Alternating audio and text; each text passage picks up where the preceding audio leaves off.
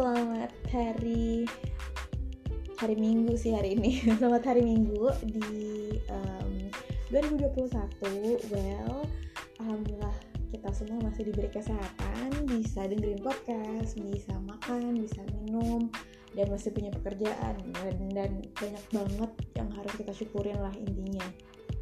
Dan di podcast kali ini aku bakalan ngebahas tentang um, sebelum kita pindah kerjaan kita harus tahu beberapa hal dulu oke okay? mungkin di antara beberapa dari kalian ada nih yang udah uh, dapat pekerjaan lagi gitu ya terus ada yang mungkin emang sengaja ditawar sama company lain dan memutuskan untuk pindah dan ya macam-macam lah mungkin ya kalau nggak di situasi covid uh, aku rasa banyak banget temen-temen yang bakalan uh, resign sih. Karena biasanya Desember tuh bulannya resign gitu kan. Selain biasanya company-company mulai apa ya tanggalnya biar enak ngitungnya pajaknya biar enak ngitungnya. Dari jadi jadi dari Januari biasanya mereka join di suatu company yang baru. Nah oke. okay uh, oleh sebab itu aku akan ngebahas sedikit nih uh, sebelum kalian memutuskan untuk resign dan pindah ke company baru sebenarnya apa aja sih yang perlu dikonsider gitu ya? Jadi ada beberapa hal dari based on pengalaman pengalamanku sendiri maksudnya pengalaman orang lain dan mungkin juga ada beberapa hal yang aku masukkan uh, secara logically aja biar make sense kayak gitu. Yang pertama tentunya ketika kita memutuskan untuk pindah kerjaan kita harus uh, apa ya tahu dulu nih secara legalitas apa yang harus kita lakukan. Yang pertama kita harus mengajukan resignation tentunya di company kita saat ini. Nah resignationnya diajukan one month notice. Biasanya periode one month notice ini periode yang paling lumrah digunakan semua hampir semua company kecuali kalau misalnya ada terms and condition yang berbeda seperti misalnya kalian di posisi yang manajerial level atau kalian mungkin yang sales level. Nah itu biasanya beda tuh. Misalnya gini ketika uh, kalian menjabat menjadi suatu manajer terus kalian memutuskan untuk resign ada di beberapa company yang harus uh, idealnya tuh dua bulan.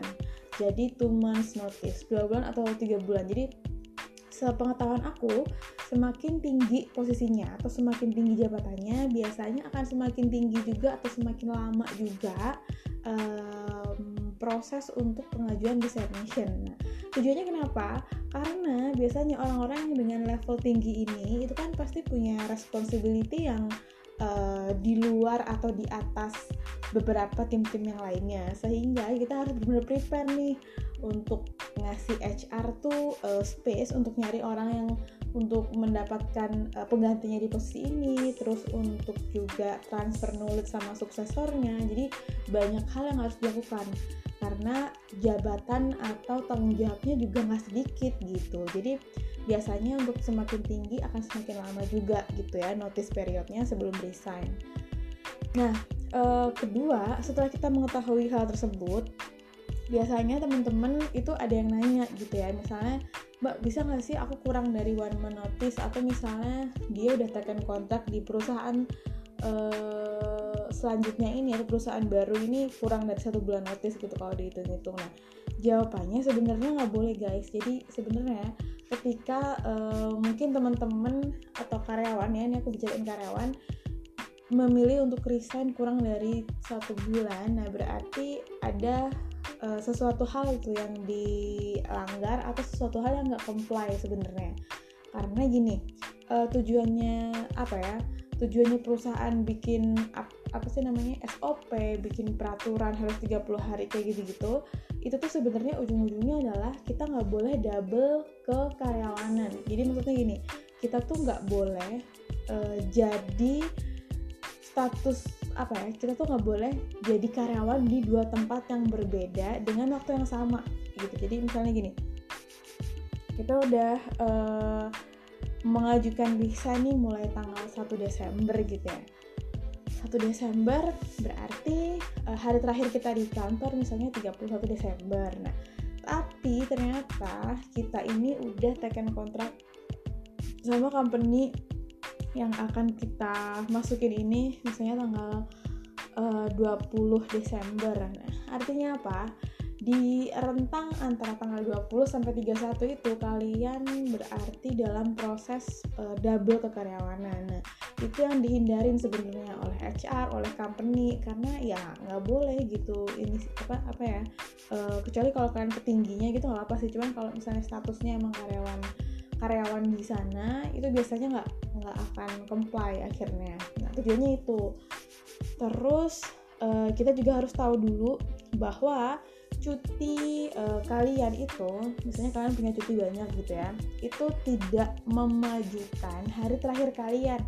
Jadi men please be notice ya kalian semuanya yang dengerin ini tolong didengerin baik-baik. Jadi misalnya kalian punya cuti 12 hari terus kalian menganggap 30 Desember terus uh, setelah dihitungin 30 Desember adalah hari terakhir kalian terus kalian kurangin tuh oh yaudah nih 30 Desember kurangin 12 hari nih. Berarti hari terakhir gue ini. Nah jawabannya bukan kayak gitu ya. Jadi tetap secara uh, secara company atau secara legal kalian tetap sampai pertanggal 30 Desember itu tetap karyawan company itu company yang lama itu tadi gitu loh. Cuti hanya membantu memajukan uh, apa ya appearance kalian di kantor gitu. Jadi kalian tuh sebenarnya ya tetap secara legal kalian 30 Desember tapi keberadaan kalian itu yang dimajukan lebih awal. Jadi kalian bisa off sampai tanggal 30 itu means tidak ke kantor seperti itu. Jadi bukan berarti kok kalian bisa kerja di tempat lain bisa memulai kontrak di tempat lain sebenarnya nggak boleh kayak gitu terus setelah tanggal resignation dan uh, join di tempat yang baru yang harus gue uh, garis bawahin adalah gini ketika kalian memutuskan untuk resign biasanya kan ada beberapa uh, apa ya considering misalnya alasan kalian resign kan. Misalnya entah karena uh, leadershipnya yang kurang atau mungkin penawaran dari company yang akan uh, datang ini lebih bagus kayak gitu-gitu kan. Ya, cuman kalian juga harus memahami bahwa penawarannya itu seperti apa. Jadi gini ada banyak teman-teman gua tuh yang pindah company tapi dia nggak menghitung berapa kenaikan yang dia dapat atau berapa sebenarnya take and give dalam tanda kutip yang dia dapat gitu ya. Karena gini biasanya uh, teman-teman tuh agak-agak apa ya agak-agak bingung sama gross sama net gitu ya. Kayak misalnya gini kalian di company lama ini dapat misalnya 8 juta net. 8 juta net maksudnya apa? Jadi bersih kalian tuh ditransfer 8 juta per bulan setiap tanggal 25 di company yang baru nah di company yang baru kalian dapat 10 juta tapi 10 jutanya gross. Means kalian nantinya tidak akan mendapatkan 10 juta tapi 10 juta dikurangi beberapa kayak tax, BPJS, ketenagakerjaan, kesehatan seperti itu. Nah paling bisa-bisa dapatnya ya 9, berapa gitu lah gitu. Jadi uh, kenaikan yang ingin gue bicarakan di sini adalah kenaikan itu yang harus kalian considering gitu ya. Masing-masing orang punya uh, batas minimum batas batas minimum lah ya. Kalau batas maksimum kayak kenaikan gaji nggak ada sih semuanya. Kayak mau aja gitu ya kalau banyak kalau maksimumnya berapa tuh mau mau aja. Cuman yang harus kalian tahu batas minimum kalian tuh berapa sebenarnya. Jadi in in logically gitu ya ketika kalian memutuskan untuk pindah company baru sebenarnya kalian tuh udah ninggalin uh, beberapa responsibilitas beberapa uh, lingkungan. Jadi sebenarnya kalian itu dalam tanda kutip ya kan meninggalkan sesuatu hal yang udah kalian tahu banget untuk sesuatu yang bahkan kalian nggak tahu kan timnya di situ gimana terus habis itu kerjaan di situ in tuh gimana gitu. Karena kan kalian baru akan masuk ke company itu. Nah jadi please be consider dan please take apa ya full of responsibility juga gitu ketika kalian misalnya mau mengambil job A dengan gaji yang segini kalian harus mempertimbangkan kira-kira aku worth it nggak ya ninggalin tim memberku yang kayak gini, ninggalin knowledgeku yang seperti ini, ninggalin lingkungan kerja seperti ini untuk company yang selanjutnya gitu. Jangan sampai kalian cuman ya udahlah gaji gede gitu. Gaji gede pun kalian nggak breakdown gitu kayak gross apa net terus ada allowance lain nggak seperti itu. Jadi please sangat hati-hati sama compensation and benefit yang didapetin.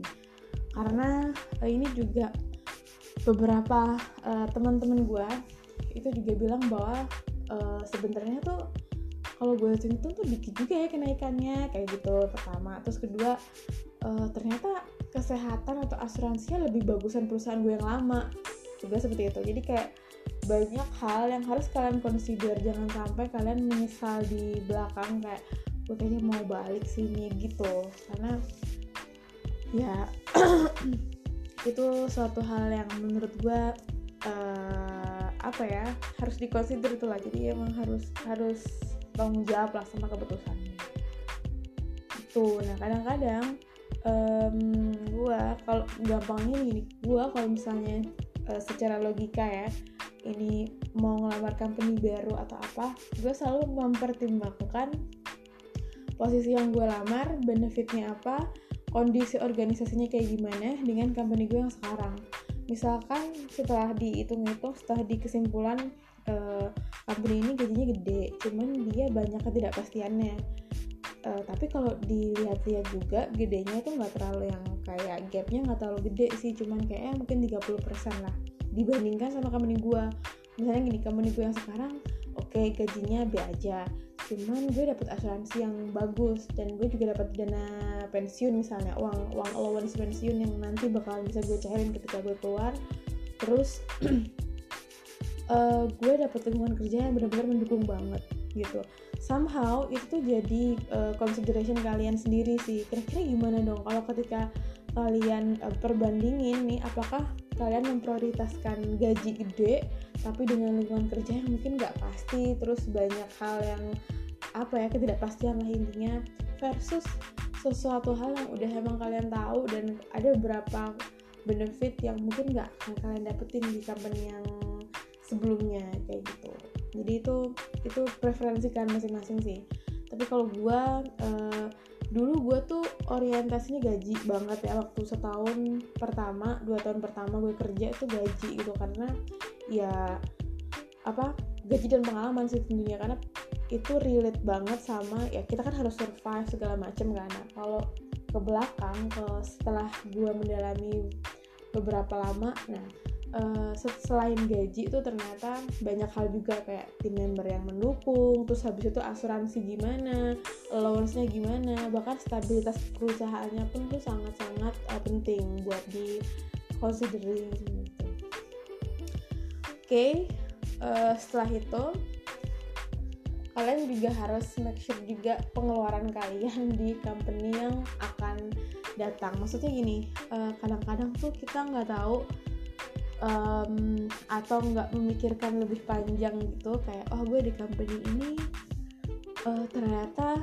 gue bisa jalan atau gue bisa jalan kaki doang gitu atau gini gue bisa pakai busway doang terus turun di sini terus ya udah jalan. Tapi kalau di company ini gue harus bawa mobil atau bawa motor yang harus jauh-jauh terus nggak bisa ditempuh pakai busway kayak gitu. Jadi hal-hal yang menambah pengeluaran kalian. Kayak makan siang misalnya gue di company yang ini dapat nih makan siangnya di company yang ini enggak gitu. Jadi benar-benar make sure banget pertimbangkan pengeluaran kalian yang akan kalian expand di company yang akan datang ini. Terus masalah gaji udah pengeluaran udah tentunya tim member dan kultur company ya. Itu salah satu hal yang sangat amat uh, penting menurut gua karena gini hmm, as a new employee kita mungkin punya ekspektasi tertentu atas apa yang sudah diceritakan sama HR apa yang sudah di sharingin sama interview user gitu ya. Jadi mungkin kita punya ekspektasi sendiri gitu. Cuman balik lagi ke gua uh, kadang-kadang informasi-informasi yang sesungguhnya itu uh, tidak kita dapatkan dari keduanya gitu ya dari HR maupun usernya jadi please um, kalian juga harus consideration hal-hal yang kayak gitu. Menurut gue jadi kepo sih. Jadi gini ketika kita mau gabung di perusahaan lain gitu ya please be kepo guys. Karena sesungguhnya menurut gue kepo itu sah-sah aja gitu ya. Uh, at least atau yang penting itu tuh nggak merugikan kedua belah pihak gitu. Misalnya gini kalian um, punya teman yang pernah bekerja di situ atau punya temennya temennya temennya siapa yang punya kerja di situ. Nah better kalian nanya atau kalian juga bisa pakai job street. Nah di job street itu juga ada uh, fitur-fitur yang bisa kita buka kalau misalnya kita pengen tahu gimana sih pengalaman kerja di perusahaan A gimana sih pengalaman kerja kalau di perusahaan B gitu? Jadi lumayan membuka insight lah gitu. Jangan sampai gajinya gede nih cuman kalian kerjanya kerja rodi gitu. Dan menurut gue tuh itu nggak ini banget sih. Nggak apa ya nggak worth it lah untuk ditukar dengan suatu hal yang mungkin kalian udah tahu udah nyaman udah aman kayak gitu lah intinya jadi please be consider uh, apa ya teliti juga jangan sampai kalian cuman asal gede doang gitu. Oh ya terakhir uh, kalian juga harus tahu jenis kontak yang kalian harus tanda tanganin itu di company yang baru gitu ya. Jadi kalian harus benar-benar uh, curious sih menurut gue karena gini somehow beberapa company itu uh, kontraknya nggak temen-temen baca kan. Kan kayak cuman biasanya tuh cuman ditandatanganin doang gitu. Jadi menurut gue kalian harus curious sama kontak yang kalian baca. Harus make sure uh, posisinya apa jabatannya apa apakah itu project base ataukah permanent employee terus jatah cuti yang kalian dapat apa gajinya gross atau net dan uh, beberapa yang apa sih yang melanggar apa sih yang hak dan kewajiban kalian itu biasanya ada semua di kontrak. Once kalau kalian merasa bingung atau nggak tahu menurut gue hal-hal yang paling dasar tuh bisa kalian tanyain ke HR ya. Menurut gue HR yang baik pasti akan apa ya HR yang take off full responsibility sama company-nya pasti akan ngejawab kok gitu. Oke okay, uh, eh, yang mau discuss tentang ini sih boleh sih boleh banget. Bisa DM gue langsung ya di Instagram di Dona Widya 99 atau kalian juga uh, apa ya banyak kok sosial media gue kan bisa add atau bisa apa pun itu terus langsung discuss masalah ini gitu boleh banget. Kalau misalnya gue bisa ngasih view point of view gue akan kasih. Tapi kalau misalnya kalian pengen advice atau apa itu mungkin gue gue bukan advisor sih sebenarnya. Untuk untuk ini ya untuk orang-orang awam tuh gue bukan advisor. Mungkin gue advisor untuk temen-temen yang di satu company sama gue. Cuman buat orang yang di luar company gue bukan advisor. Mungkin kita bisa discuss soal itu. Oke okay, see you on the next podcast. Bye